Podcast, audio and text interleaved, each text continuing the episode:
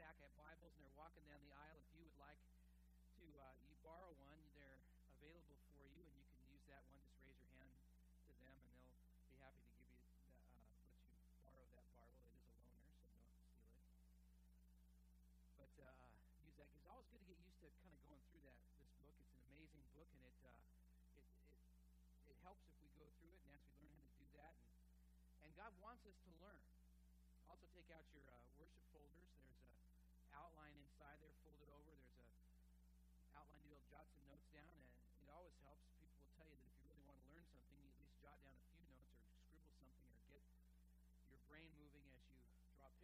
something on the page.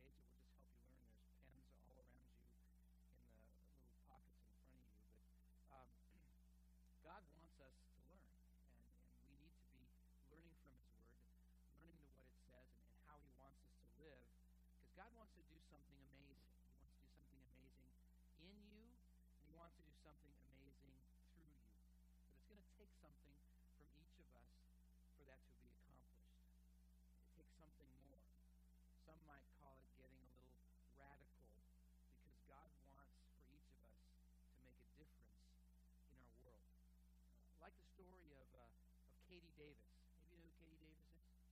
I didn't think so. Uh, she is a, a young adult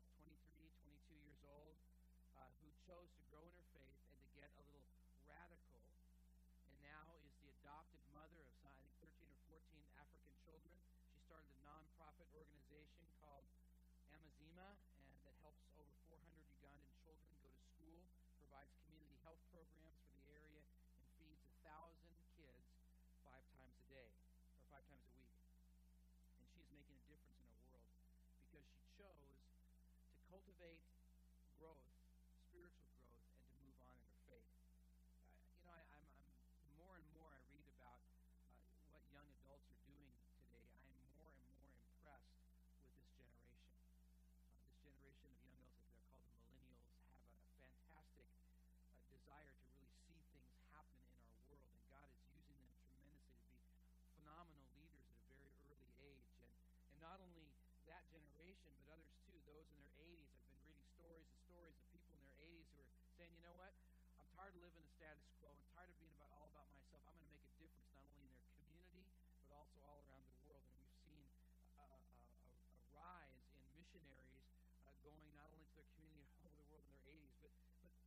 young family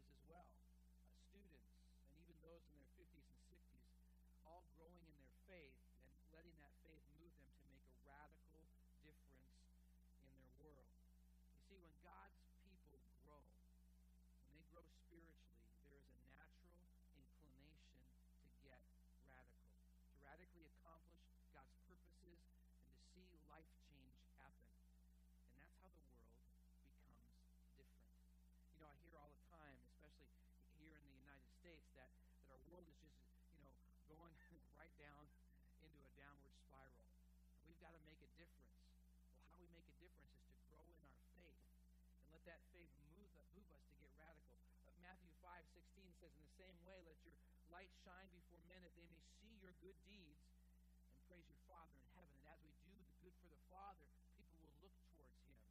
In the same way,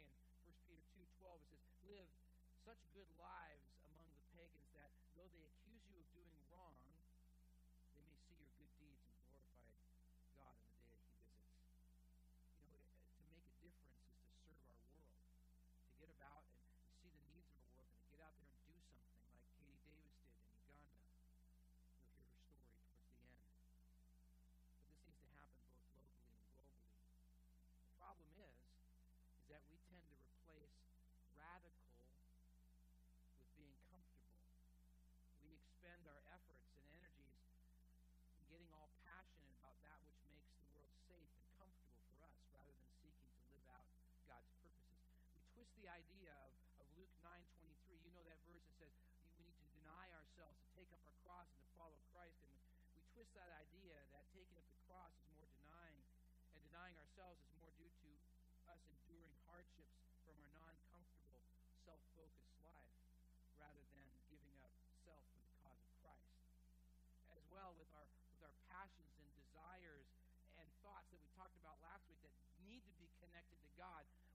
connect them to God, we connect them to ourselves. And then God lets us go, and that turns into a whole bedlam of problems. And we're not being radical about God's purpose, we're being more radical about our own self and our own comfortability. So the question comes is how do we grow? How do we be like Katie Davis, where we have that aha moment, that radical realization, and move down that path of making a real impact for God? I'm not talking about being famous. As you know, hardly any of you know who Katie Davis is. You will by the end of today. But how do you really make a marked difference in our world, in our world now and on in the future? That's what I believe the Apostle Paul was helping these Roman Christians understand, and, and really us, to realize as, as he wrote the book of Romans, uh, to help them realize that they can make a difference in their world. And was teaching them how to grow in faith so that you will be a radical change agent in our world. And from Romans chapter 2, verse 1 to Romans chapter 3, verse 31, Paul gives a, a threefold realization that can launch us on an effective radical life that makes a great impact on a needy world.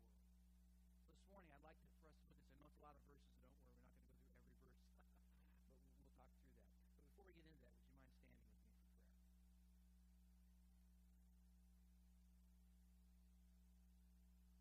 As I say most every Sunday, I believe God has you here for a purpose.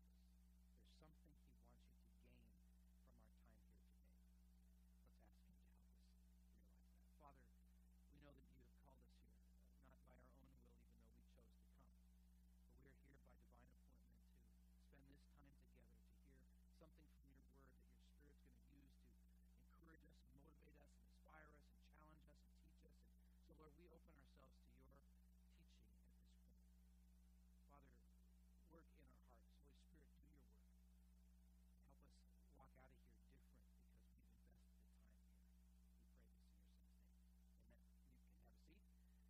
Again, keep your notes handy as we walk through this. But a, a threefold realization that will growth in our lives. The first is that we need to realize we have nothing to offer. That's kind of what? True, we have nothing to offer. But yet, quite honestly, we think we have a lot to offer. Sure, our confidence may be in God and, and the way He blesses us. But we all have that tendency to feel entitled. Entitled to a, a point where we feel we deserve relief. And God to make us happy, safe, comfy, relaxed, and content. And so we so easily can have give off the, the attitude that God is lucky to have us part of his family. See, that's the uh, the way the Jews felt. As you read through uh, Romans chapter two and chapter three, you see that Paul addresses this this Roman uh, this this Jewish entitlement that because they were God's chosen family, they could kind of relax in living out their faith, or not even having a faith.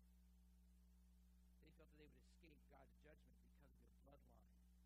Yet, as Romans 2.11 says, God does not show favoritism. Sometimes we as Christians take on that attitude and swagger on into church and saying, hey, you better give me something for my time investment here. I mean, come on, I'm an important person and I'm dedicating this 50 minutes, hour, or whatever, how much time I really pay attention to this, and it better be something good. Well, maybe not all that much because actually the amount of attendance we give to church is becoming less and less and less. Some of us don't even attend a small group. And, and if we do, it's, it's, I want to do it on my terms. No one's going to tell me what to do. Actually, if we have that attitude, uh, it will stop your spiritual growth. But Paul here in, in Romans chapter 2, verse 1 to actually 320 dresses down our prideful, self-seeking, comfort-obsessed, safety-fixated lifestyle. And he lets us know that we really are not, have nothing to offer God outside of our connection to Christ. It started back in Romans chapter 1, uh, where the Gentiles, all those, those non-Jews, uh, that we are without excuse uh, because of what has been made in this world, as he talks about in, in 1, that, that we are without excuse. That though through the creation of the world we should see, because built inside of every human being is that desire to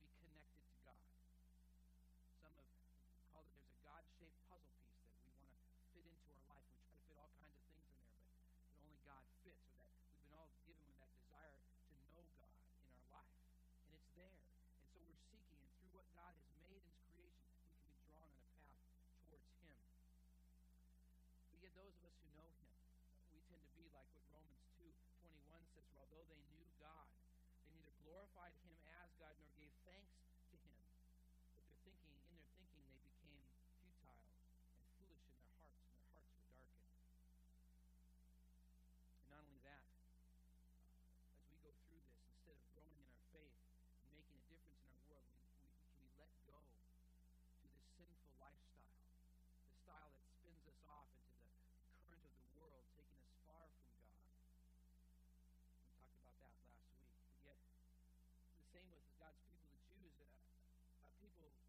Those of us who have come to faith in Christ have been grafted in according to Romans 11, and we'll look at that in a few weeks.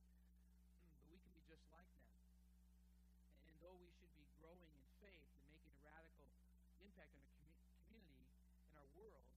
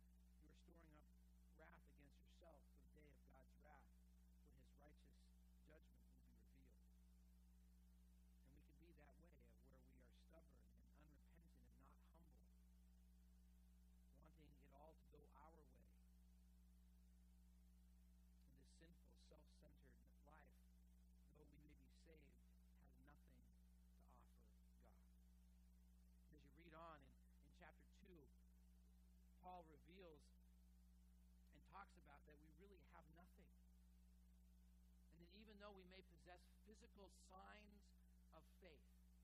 You see, that the Jewish people were very much into the signs of their faith, especially the sign of, of circumcision. That, that was a sign hey, I'm circumcised. Woo, I'm good. That's all I need to do. Just go through a few signs, maybe go to temple every now and then, and I'm good.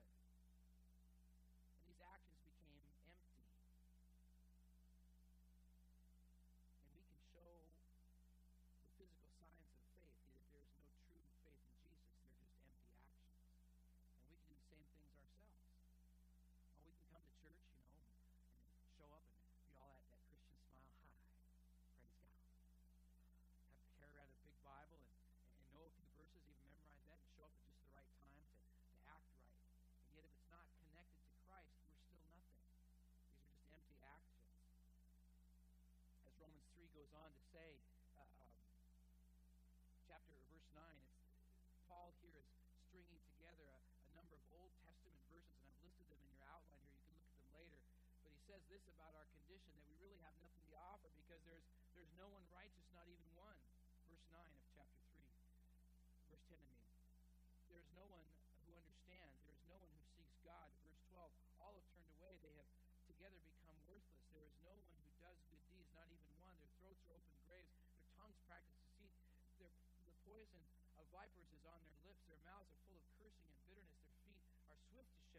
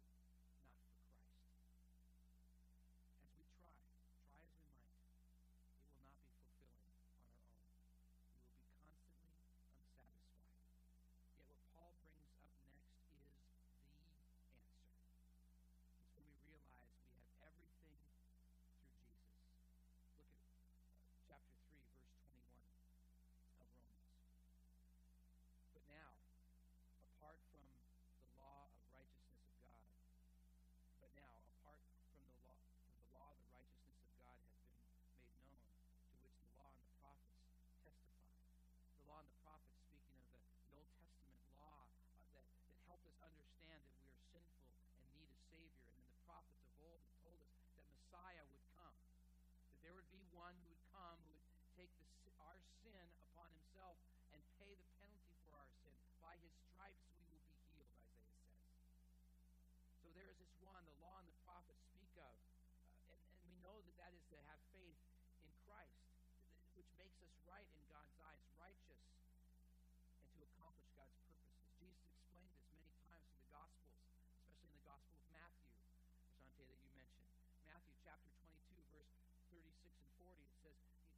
said, what is the greatest thing you can do in all of life is to uh, love the Lord your God with all your heart and with all your soul and with all your mind. This is the first and the greatest commandment. The second is like it, to love your neighbor as yourself.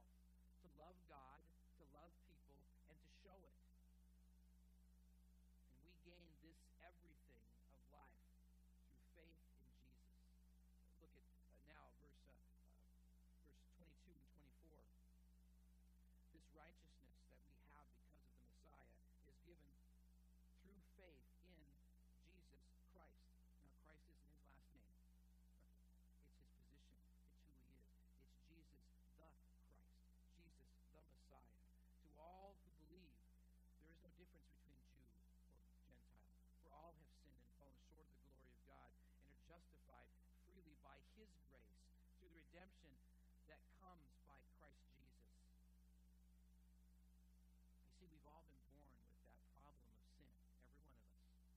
about it almost every Sunday that we have an issue, a problem, that we've been born into sin.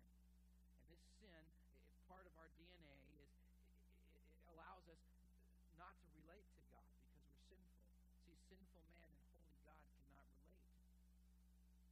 There's this huge chasm of our sin that divides us between God and ourselves. And though we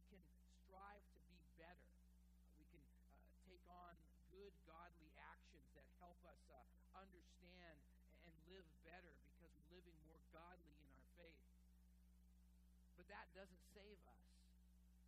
That doesn't erase the sin. It just doesn't happen. It makes us better people. But we're still stuck in our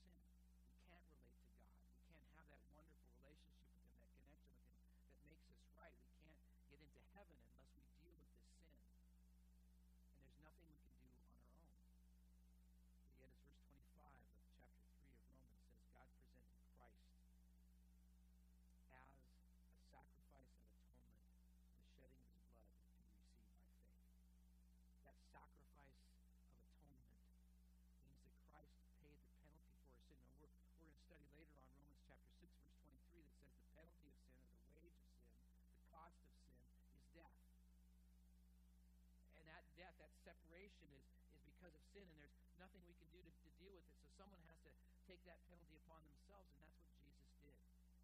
That sacrifice of atonement means that he stayed God's wrath on us. That, that, that in other words, he pushed it away, that we don't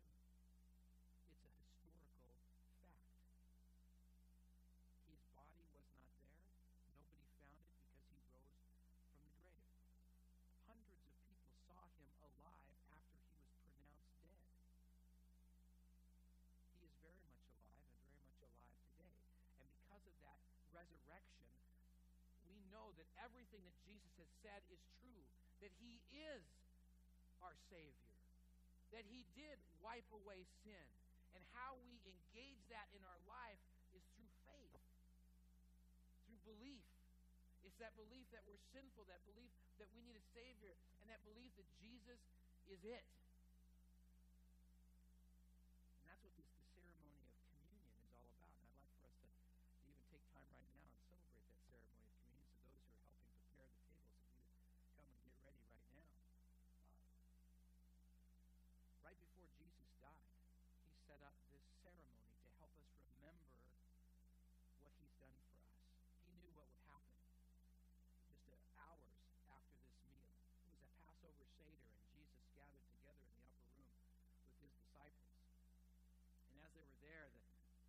Passover Seder, that ceremonious meal was happening. And in the middle of that, Jesus takes a, a, a, a bread and he breaks it and said, This is my body, given for you.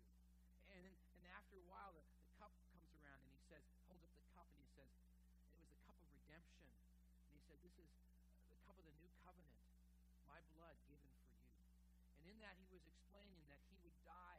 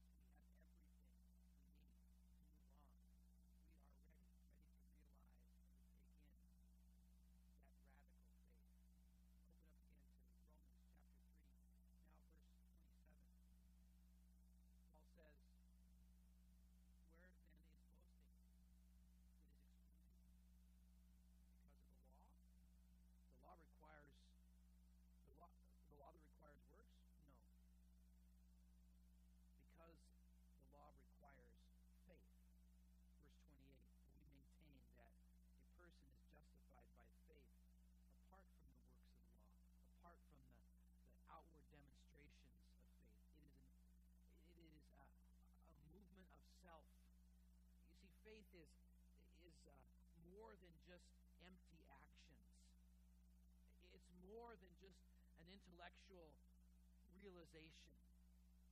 It is that understanding of, of, of, a, of a confession that we're sinful, a confession that we need a Savior, and then a, and then a, a movement of life towards the things of God. Because of His great love for us, we live out uh, forever thank you in our actions, and that is our motivation. It's a life that believes in Jesus and dedicated to express love for Jesus in action. And we're going to talk about more about radical faith next week, but write down in your notes James chapter 2. Chapter 2, verses 14 to 26. It talks about how faith without evidence, without works, is dead.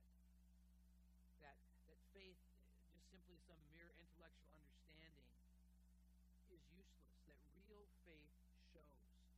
It shows in a life that is lived in line with God's way of life. It, it shows in good works.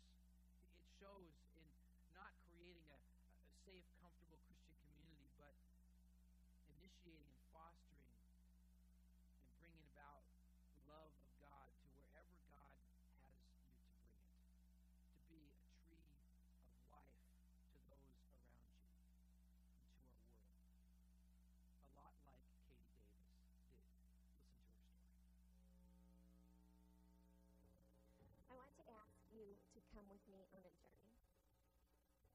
journey that started three years ago when I thought I knew what my life would look like.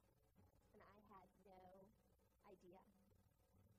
A journey that has shown me more about the Father's heart and his extravagant compassion than I could have ever imagined.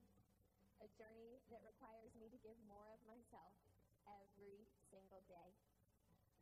It's a journey that took me from a 10 month commitment to teach kindergarten in Uganda to a lifetime commitment of bettering and serving this country. I'm Katie Davis. I'm 21 years old. I live here in Uganda. I run Amazima Ministries, and my full-time occupation is that I'm a mom to 14 little girls.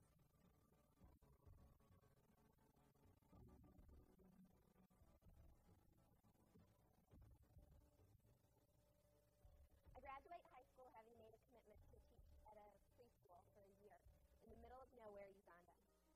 It is January, and I'm looking at a little girl crushed under a brick wall with no one to take care of her and her siblings.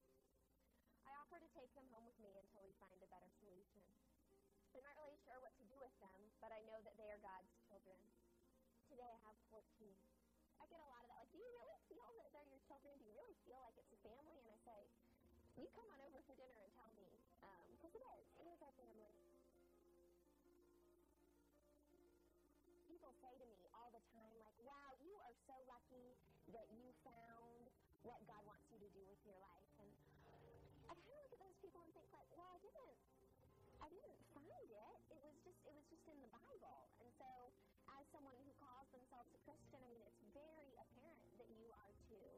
Love the Lord with all your heart, and then you're to love your neighbor as yourself. And like myself doesn't want to be starving. And so I don't want other people in the world to be starving.